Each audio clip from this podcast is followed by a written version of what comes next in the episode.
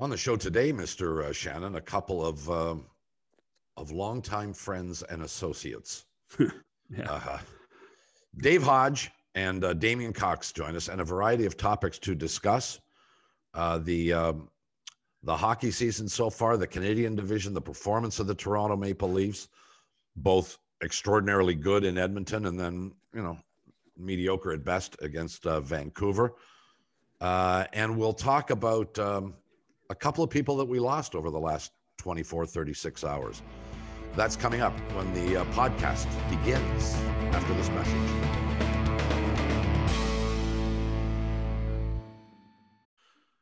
Well, here you go. It's the podcast for a uh, Friday as we get you set for the uh, weekend. Hope everybody's okay. Yours truly, Bob McCown, along with John Shannon Hello, Robert. in his uh, little box in the corner of the uh, screen. Can I can I, can I say something here? Oh, of course you can, John. I can't stop you. Look what the cat dragged in. I've always wanted line. to say that. I know. I've always wanted to say it though. Look who the cat dragged in.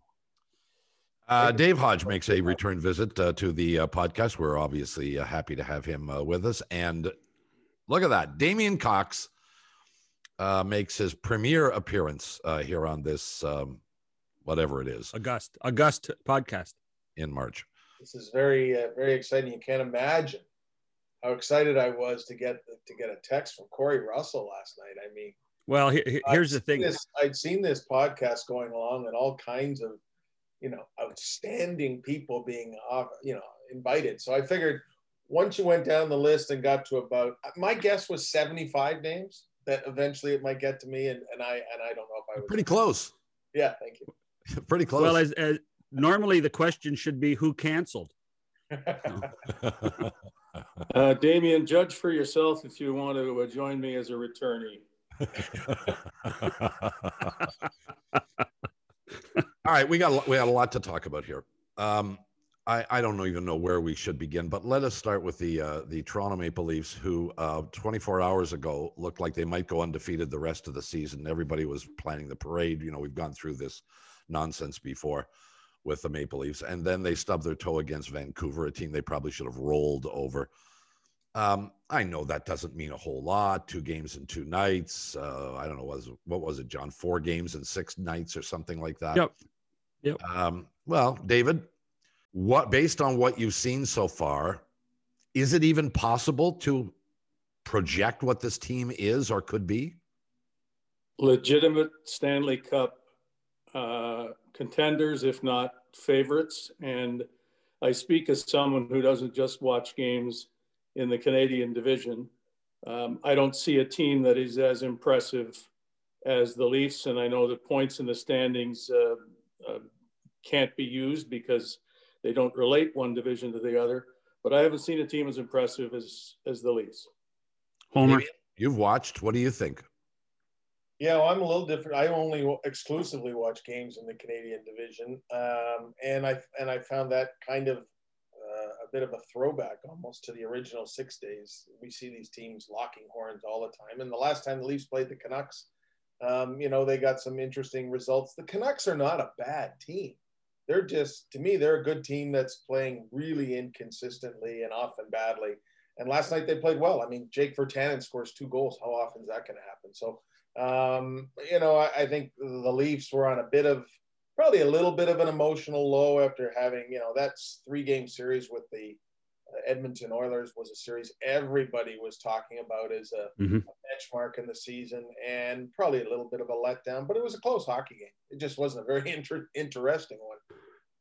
Well, it, it, it's I think it speaks to the the schedule when you consider that the you know the the Maple Leafs had to play a second game in 24 hours and the four and six. I I think that that's probably a bigger issue. Vancouver was better last night. Thatcher Demko was really good in goal.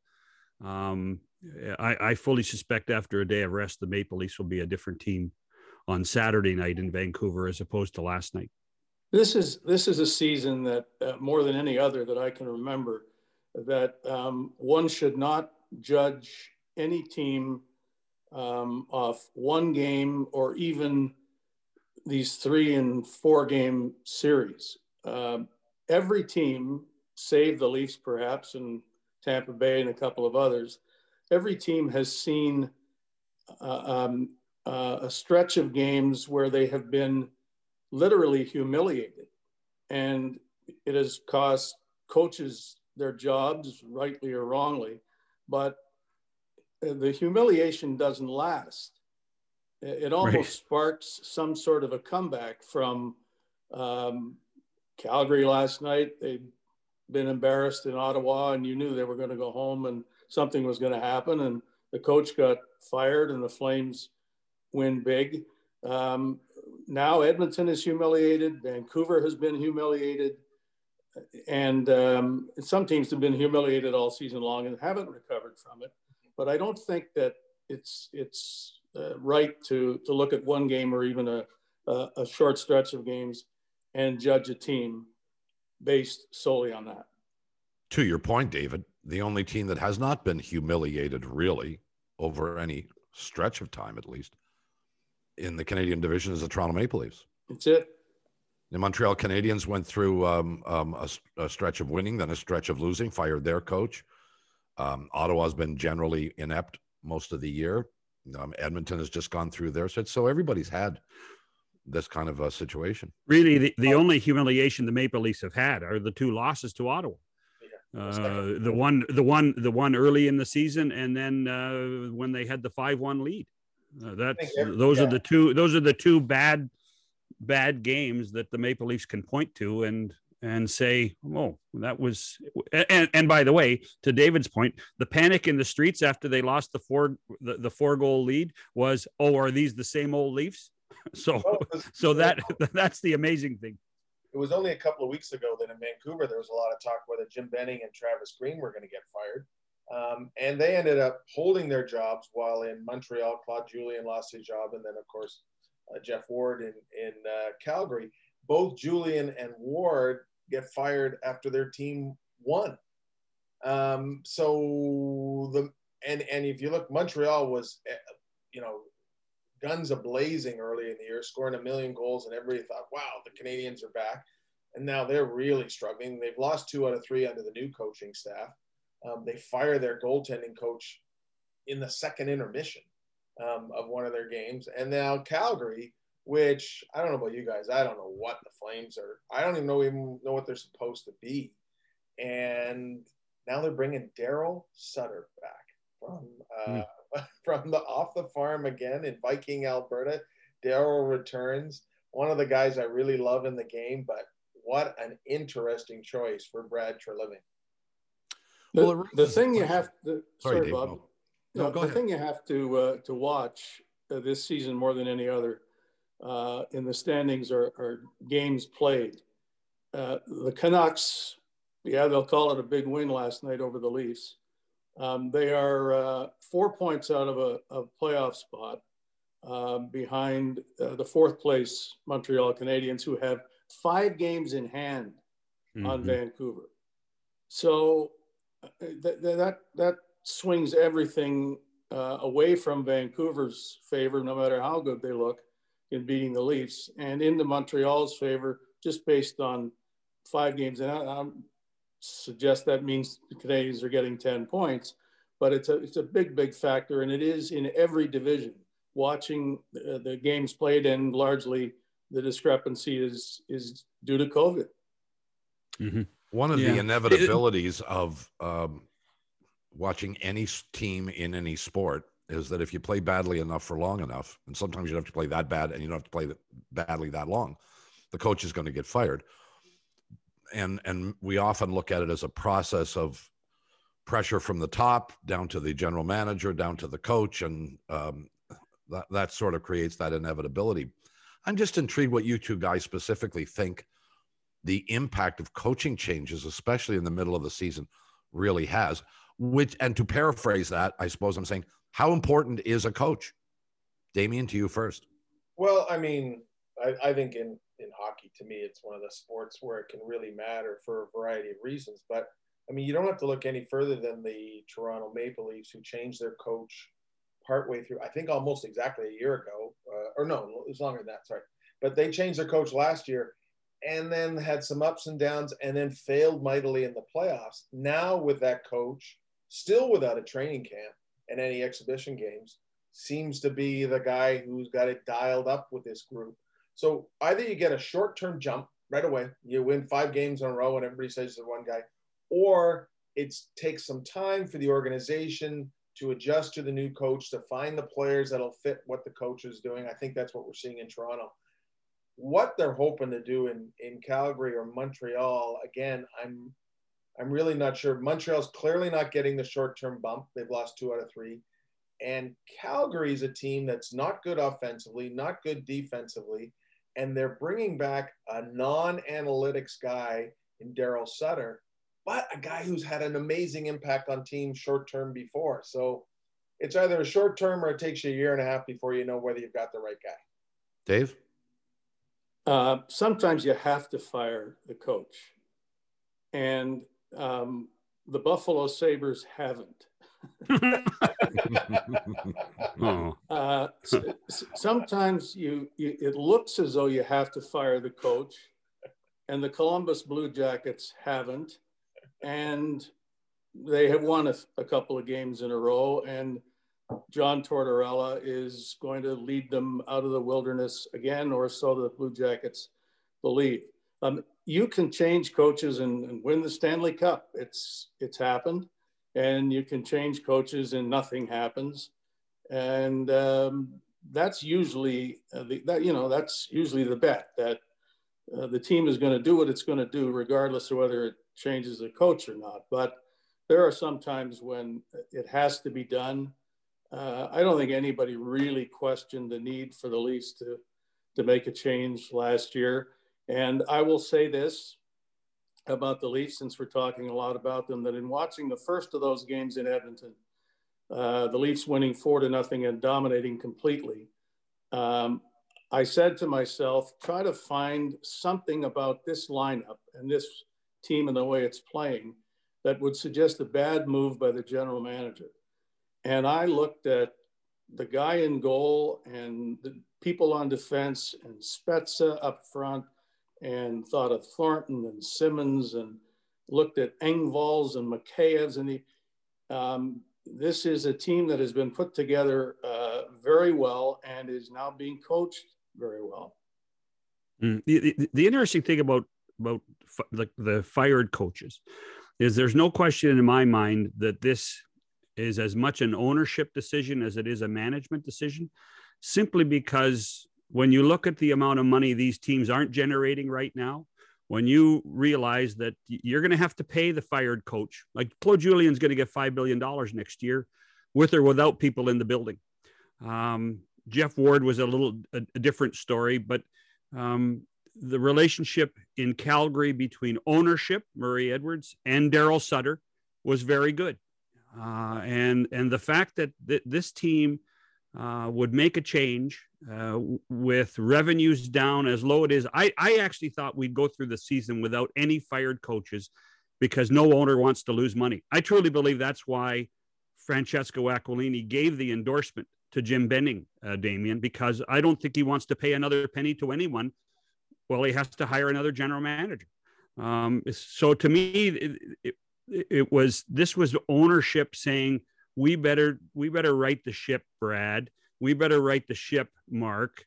Uh, and we have some issues that we have to fix, and we're prepared to bite the bullet on the extra money on the contracts. And and that to me, uh, and it's I don't think there's any coincidence either that the two fired coaches are in the Canadian division. This would be uh, the the opposite approach uh, that uh, to broadcast networks. Right? Yes, yeah, yes, exactly. No, oh, don't get Bob going on that. Don't get. well, we all have a foot in that hole, don't we? So, but just just to fit, just to, I one more thing because Dave said he, he thinks the Maple Leafs are the best team.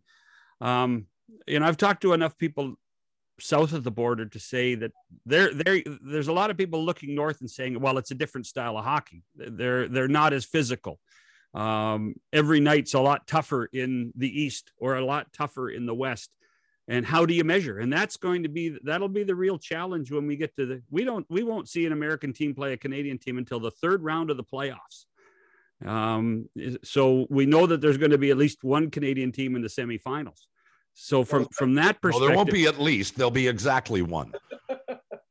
well, no, I'm I'm trying to be nice. I, I'm trying I'm trying to be nice. I was- I was Um, so the the funny thing about the uh, the division, the three divisions south of the border is the top teams are just beating the crap out of the Yeah. lower teams in those divisions, and Toronto's lost twice to Ottawa. So you figure it out. Well, well, let me let me step back to the coaching thing just for a second here. I, I you know, we all watch uh, every sport. I, I I know how to evaluate a manager in baseball, at least in my mind, how he uses his pitching rotation, his lineup, those kinds of things. I know what to what what I think is right and whether he agrees or whether I agree with him.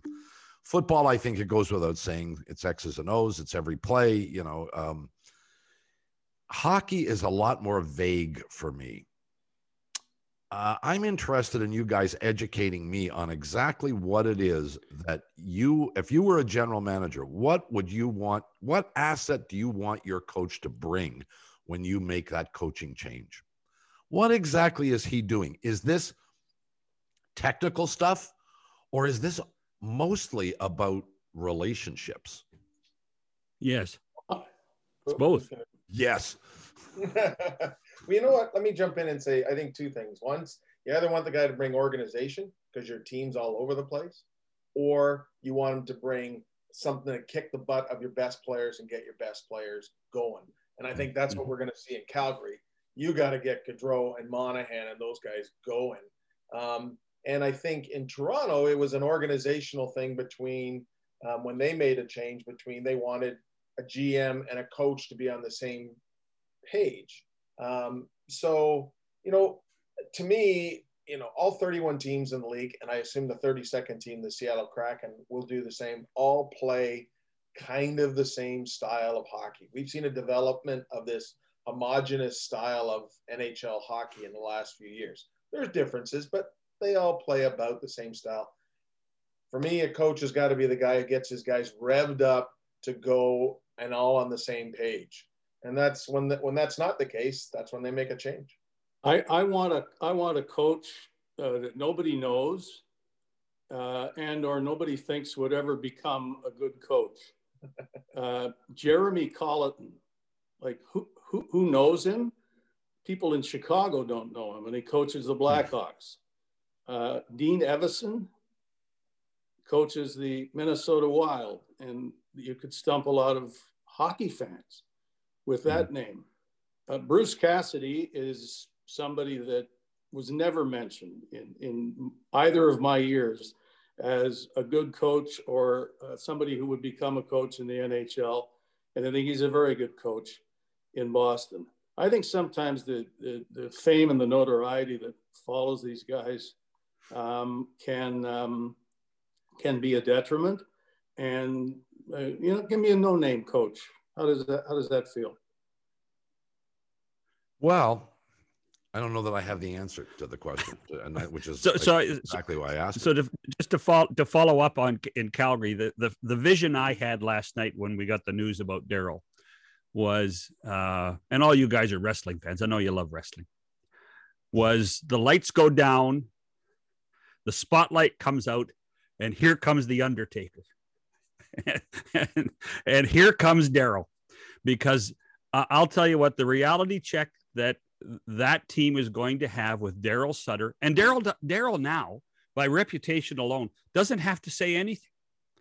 He can walk into the room and, and it's similar to what we we saw when Lou Lamoriello showed up in Toronto as the manager. Daryl will walk in the room and the players are going to be wide-eyed. They are going to be responsive. They are not going to be out of line. And Daryl won't have said a word yet. And I think that that's the one thing that that they're trying to do in Calgary is to make sure that I don't want to call it a culture change. I don't want to call it a, a country club, but I do think that what they're trying to do is create accountability, and Daryl Sutter will do that in Calgary.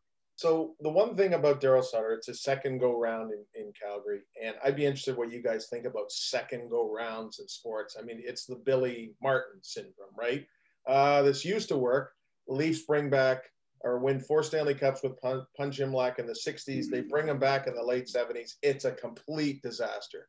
Claude Julien sure. got two cracks in Montreal. Wasn't very successful the second time at all. Daryl Sutter, though, is kind of different because when he left, he was there. He was the name of the coach in 2002. He left in 2010, and it was the feeling was he'd run out of gas. The, the they were tired of him, you know, and and all that sort of stuff. And they'd never won. They were the team that couldn't win. Now maybe they should have on the Martin Gelinas goal, but that's another argument. But they'd never won. Now he comes back to town with two Stanley Cup rings. He's a guy who can win who has proven he can mm-hmm. win, and not so long ago. So the second act in in uh, of coaches is always always a fascinating one. His, his act uh, won't change. Uh, none of his players will receive a Hallmark card from Daryl Sutter. No. And and they won't get too many pats on the back. He'll hit him on the back. No, you uh, can't do and, that anymore, Dave. Yeah, and and and Daryl Sutter needs to uh, learn that. Yeah. Well, he's got a team that he's. You know, is there a single player in Calgary that, that was there when when Sutter got fired? I don't think. Oh so. no, no, no. Uh, Michael, uh, he actually drafted Michael Backlund. He was the manager when they drafted Michael Backlund. So well, so that's as close as you can come. So it's it, might as well be a new guy. It might might as well be a guy they, they didn't know. I mean, the fact that he was there so many years ago was uh, is almost inconsequential. Uh, the trade deadline will be intriguing this year, and I'm. I assume the uh, two big sports networks will uh, spend uh, colossal amounts of money since they've saved so much money in firing all of us. Um, that that they'll they'll continue to do this nonsense on trade deadline day. Will there be a trade to discuss? Well, John, not 20, not 30 insignificant fourth line guys. Will there be even one? David. John's going to explain the uh, the COVID uh, uh, complications regarding trades. Well, we under. I think everybody gets it. You know, if you trade uh, uh, from Canada to the U.S. or uh, some sometimes from jurisdiction to jurisdiction, guys are going to sit for as long as two weeks, and our general manager is going to be willing to to to live with that. I well, mean, and, and, and to that point, you wonder if it puts a bit more. Uh, or gives more possibilities that there the trades that do happen might happen between Canadian teams. Well, that's just it. Yeah, I mean, because then you don't have to sit the guy down for two weeks, and who knows what happens after that. So the Leafs get Alex Galchenyuk from Ottawa. He doesn't have to go through it. Now they put him in the minor leagues, but they got him playing right away. Ottawa gets Ryan Dzingel from one of the U.S. teams, and he does he just started playing now. So if it's going to be close for the playoffs, and I think we all imagine it's going to be, the Leafs are going to finish first, and then it's going to be second, third, fourth, and it's going to be really close. Um, you missing a guy for two weeks, like Winnipeg had to do without um, uh, Patrick for two weeks before Dubois got playing. Around April, I don't think you're going to be able to do that and feel very confident that your team's going to be able to make playoffs. Now, maybe I, I, one team that will be able to do that. I remember trade deadline broadcasts that felt like two week quarantines. yes. Everyone, I think everyone does. I think you're being too subtle there, Hodge. But but I, I will I will note that this will be probably be the first trade deadline that we've all done in a while that we could actually golf on. You know, so we so we could be on the golf course while while they're, they're working. April April the twelfth, by the way, is the date. April the twelfth. Uh, so uh, the, the other, I, I, I think, Damien, you talked about the, the, the top of divisions in the U.S. beating the bottoms of the divisions. I think we got a real sense of who's going to be a trader now. I think we know that we know uh, seven or eight teams right now, including the Senators. And I think the question becomes: uh, Are is Vancouver in that group? Are and and Calgary's trying not to be in that group? Uh, are are there teams that are are prepared to make moves for the future? And I mean, Ryan Dzingel may have the shortest career in Ottawa the second time around.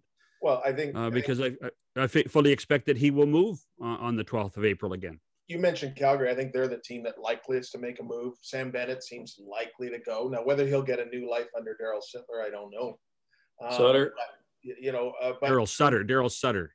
Yeah. Uh, uh, so I think that uh, you know we're going to see some teams move. Quick. Everything seems to be happening Calgary, Montreal fired their coach after 17 games because it's only a 56 game season.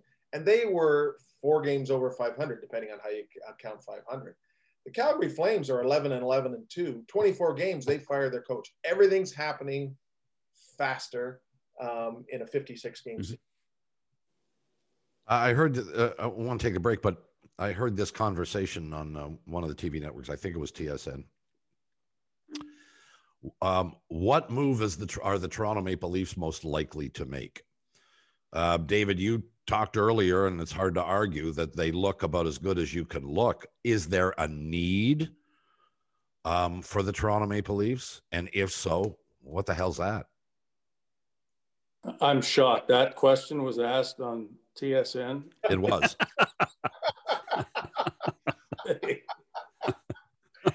That's a whole other show, isn't it? it was. it was on. A, it was on a Winnipeg. Montreal. the, no, prob- the problem. the problem was, guys, it was on a Winnipeg Montreal broadcast. So that was. and and did did it require a top five answers? Uh, it probably or, did, but I as soon as I heard it, I went really click and changed the channel. Or yeah, a quiz. I, I you know what I I haven't I haven't given that question that much thought, but I would I would think, sure, the Leafs are in a position uh, where they could win the Stanley Cup. I think they believe that. I think they believe that from the start um, of this season or from the end of last season. I think the addition of Thornton and Simmonds, those are moves that the teams that think they're going to go for it make. And yep. those aren't moves that a team with Matthews, Marner, Rielly, all you know maturing at the same time um, would would consider. So yeah, I think the Leafs are uh, are a team that has made moves with a Stanley Cup in mind, and it's quite possible there's another one coming. I don't know what it would be. Damien? The only, the only thing I was going to say about Toronto is, uh, I, I, mean, I hear, in fact, on TSN that they're top, everybody seems to be a consensus, a top six forward. I don't see that. I think they need Wade, Wayne Simmonds back and playing mm-hmm. the way he was playing.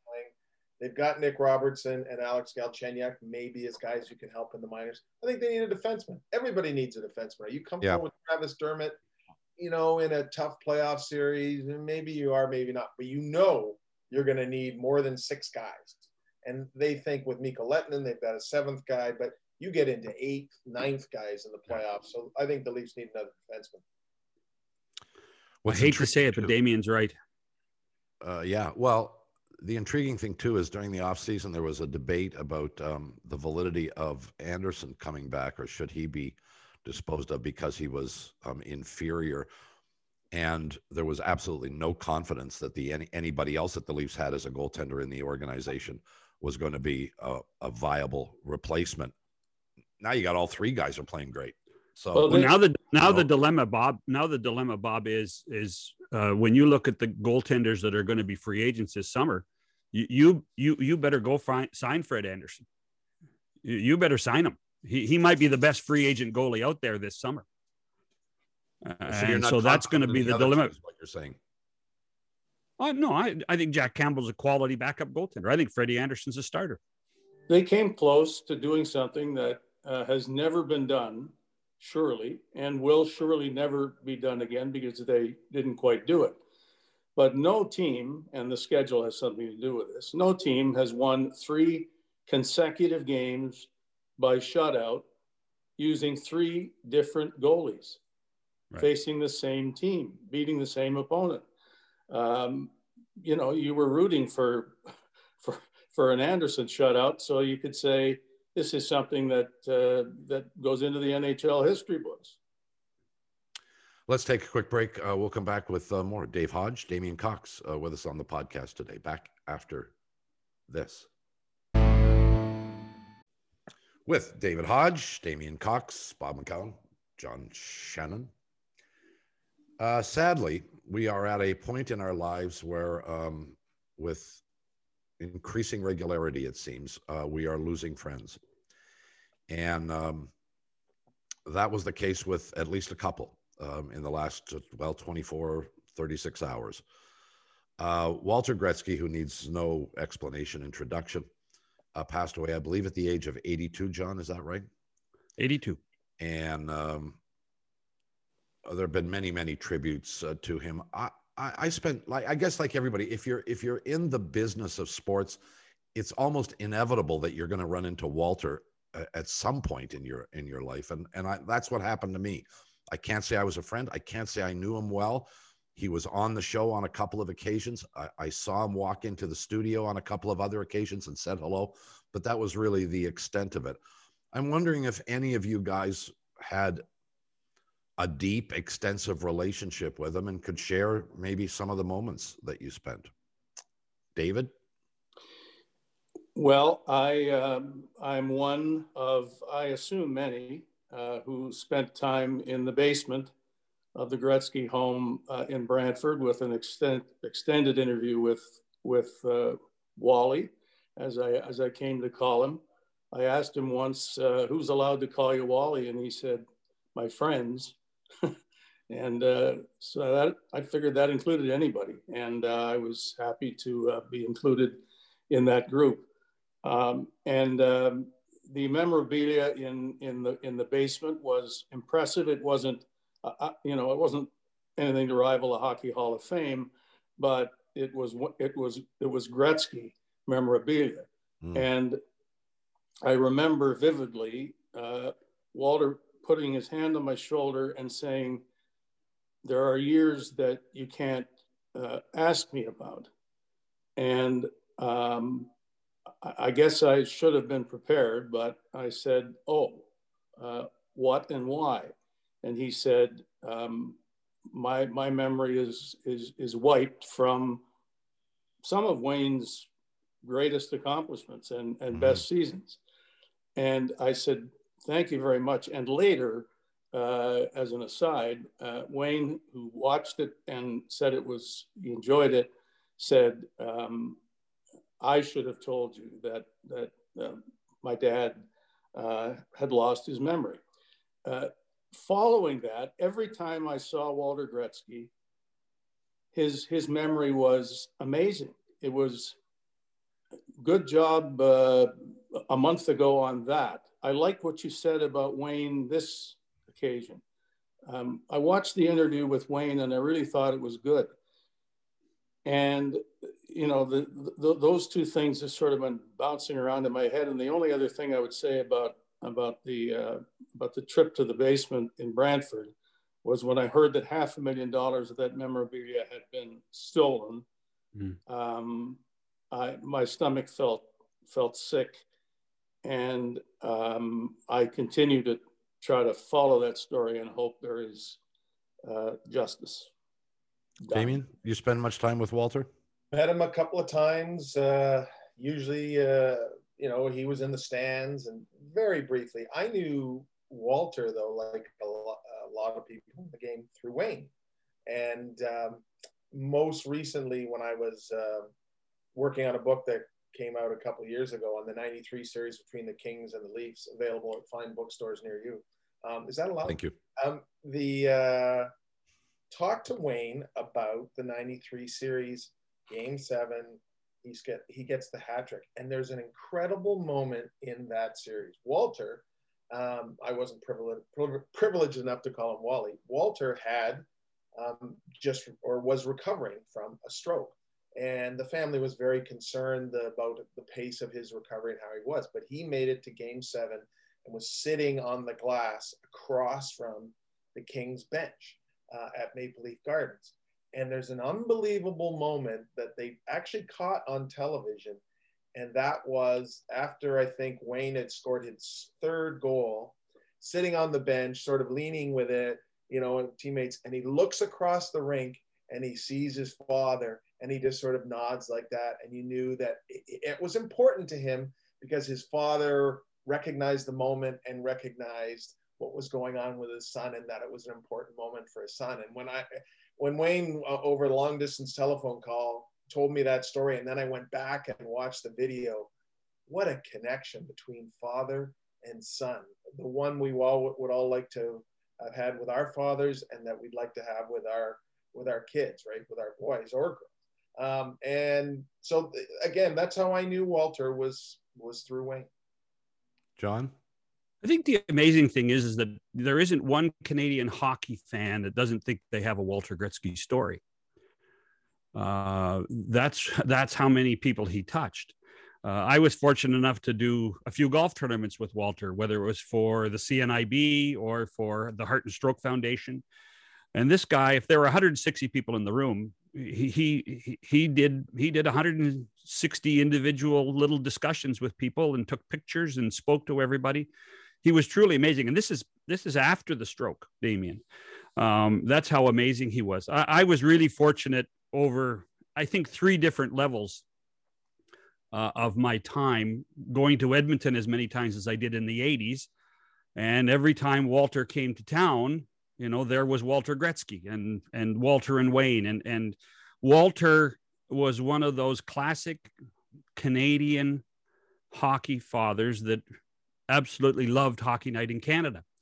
So every time I saw him in those days and I was wearing my baby blue blazer, Walter would come over and say hello and and would shake my hand and say how are things going? and uh, knew my name which which meant more to me than i think he would ever realize.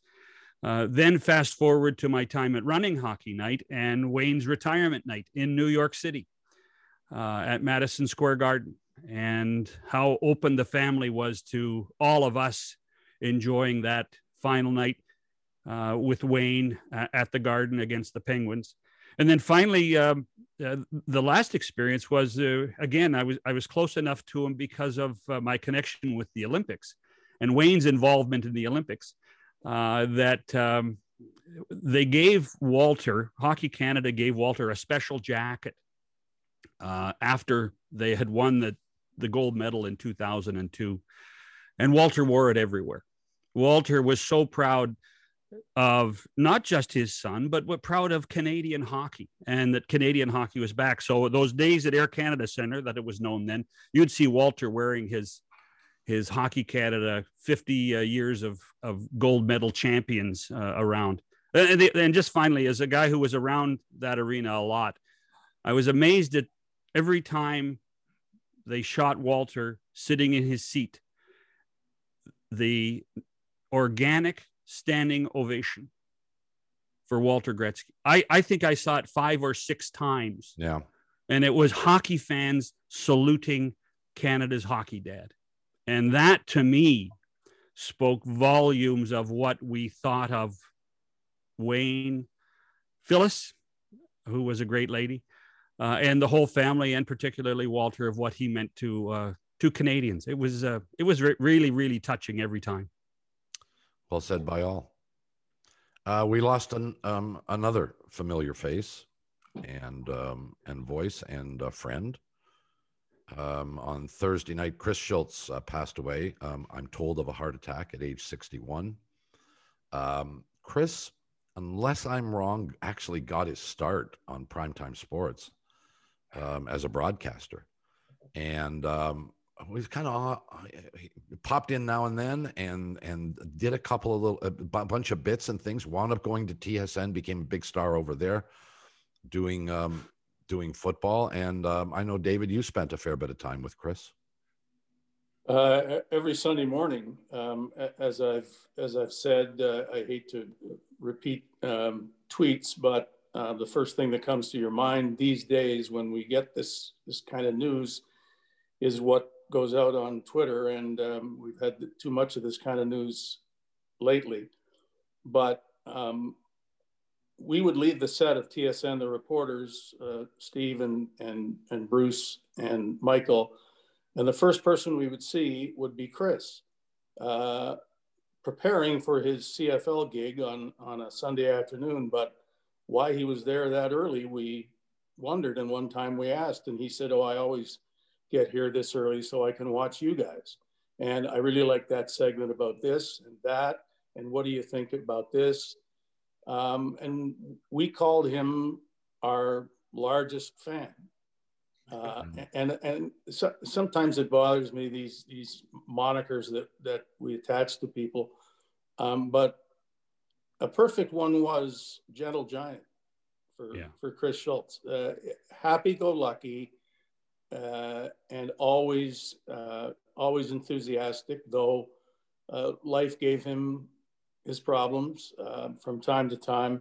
But he was always a joy to be around, and um, you know, for us, for us to uh, to get direct uh, approval from a fan moments after we left the set meant we liked that guy a whole lot. Damien, did you did you know Chris? Oh, yeah. Oh yeah, well, Chris was from Burlington. I'm from Hamilton, uh, um, and uh, I used to run into him at a variety of things, whether it's at CFL games or in the studios, the TSN studios. You know, you wouldn't think that Chris uh, Schultz and Walter Gretzky had anything in common, but boy, they sure did, and that was incredible passion for the game they loved. Chris Schultz and the way he would talk about football you would think mm-hmm. it was like he was talking about his favorite movie over and over and over. It just he loved the contact. He loved the you know the the the, the schemes and all that sort of stuff. Um, he had a great camaraderie on air. I think Matt Dunnigan, Rod Smith, those guys they they put on a great show. Um, and he, you know he was a big man who liked being a big man. Um, my hand still hurts from the times he would shake your hand. I mean, your hand would just disappear and then sort of crumple. But he and he took a bit of pleasure out of that that he could do that. And I think I agree with Dave. I mean, always laughing and always so passionate about football and really passionate about the Canadian Football League. So anybody, you know, can we all be as passionate about our work and our lives as Chris Schultz was uh, about the game of football? Be, before John weighs in on, on the CFL part of, of Chris Schultz, uh, we ought to remember that uh, once upon a time, you couldn't mention his name without having somebody say, you know, he used to play for the Dallas Cowboys. Dallas Cowboys. Yeah. That's and, right. And, and and and it and wow, really? Yes, he played for the Dallas Cowboys, and and now we've come to the point where, and Damien, I'll give I'll give the Lou Marsh Award uh, a, plug here. We have another offensive lineman from Canada uh, Laurent Duvernay Tardif, who was a co-winner of the Lou Marsh Award, playing uh, uh, on the offensive line, um, not this season. Um, that's a whole other story uh, for the Kansas City Chiefs. Uh, and when I voted for uh, Monsieur Duvernay Tardif to win this year's Lou Marsh Award, I thought of Chris Schultz, oh. another lineman from Canada in the NFL.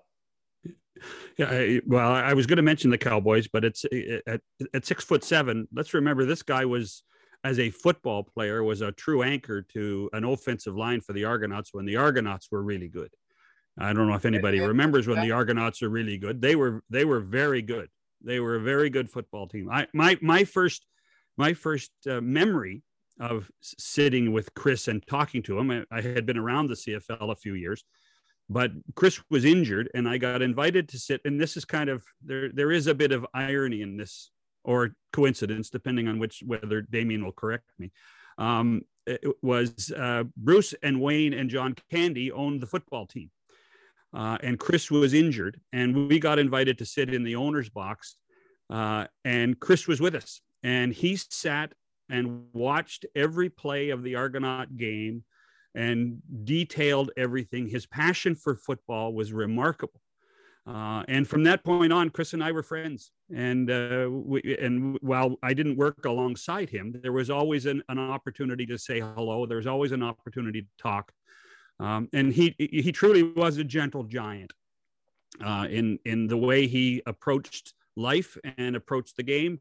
Uh, and uh, in the last few years, as I understand, he, his his life had fallen properly into place, and he was happy. Uh, and it's just a, it's it's tragic when uh, events like this happen to to good people. So I, it's it's a sad sad day that way. I hate to make uh, this conversation sadder, but just in terms of uh, of knowing what we'd be talking about, we're in the first few days of the third month of this year of 2021. And we have also lost uh, Frank Orr, uh, right. Dick Bradbeer, a guy we all knew, uh, mm-hmm. Tony Darchie, who, uh, worked with us at those of us who did work at, at TSN.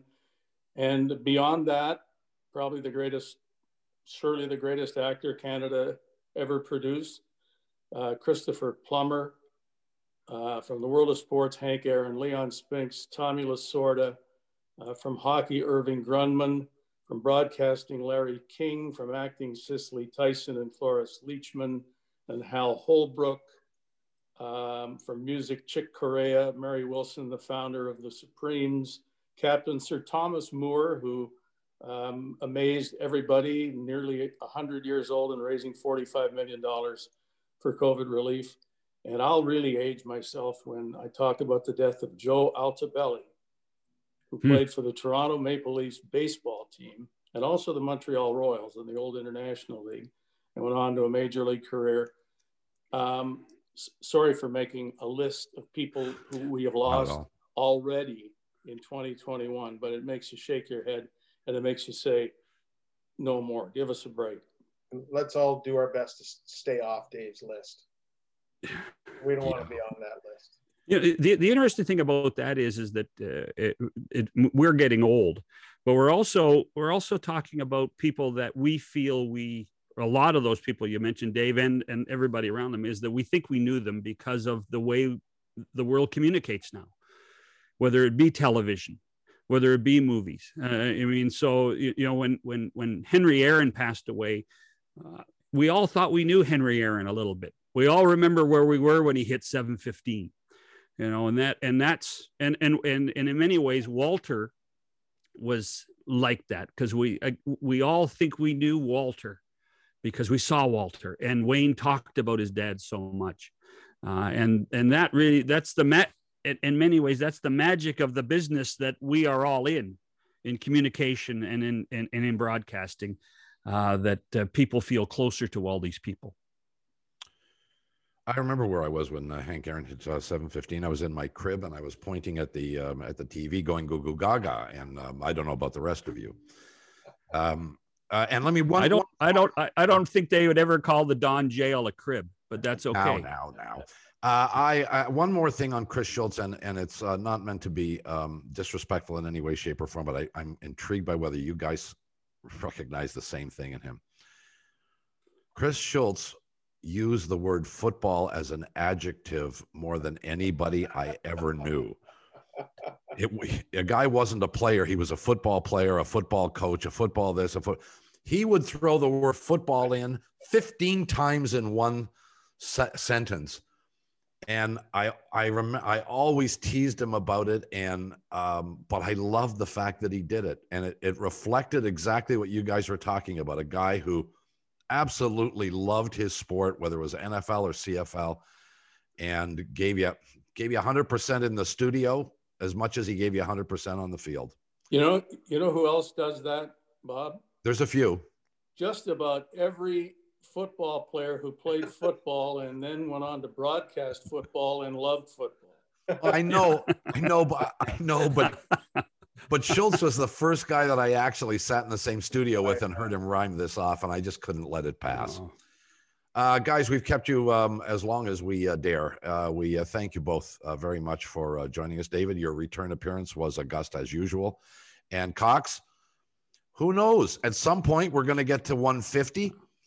And, you know, the 75 will flip over and you'll get another invitation. We hope you'll accept it. Hey, don't, don't, don't, don't, don't, don't. Month of August don't promise what you don't know, Bob, please. And don't uh, don't don't assume that if you're back, I'll be on that show, Damien. you know, we all have things to do. On that friendly note, stay off Dave's note. Stay off Dave's list. On that yeah. friendly note, we'll uh, we'll bid you a fond adieu. Have a nice weekend. Uh, we'll catch you on Monday. Goodbye, everybody.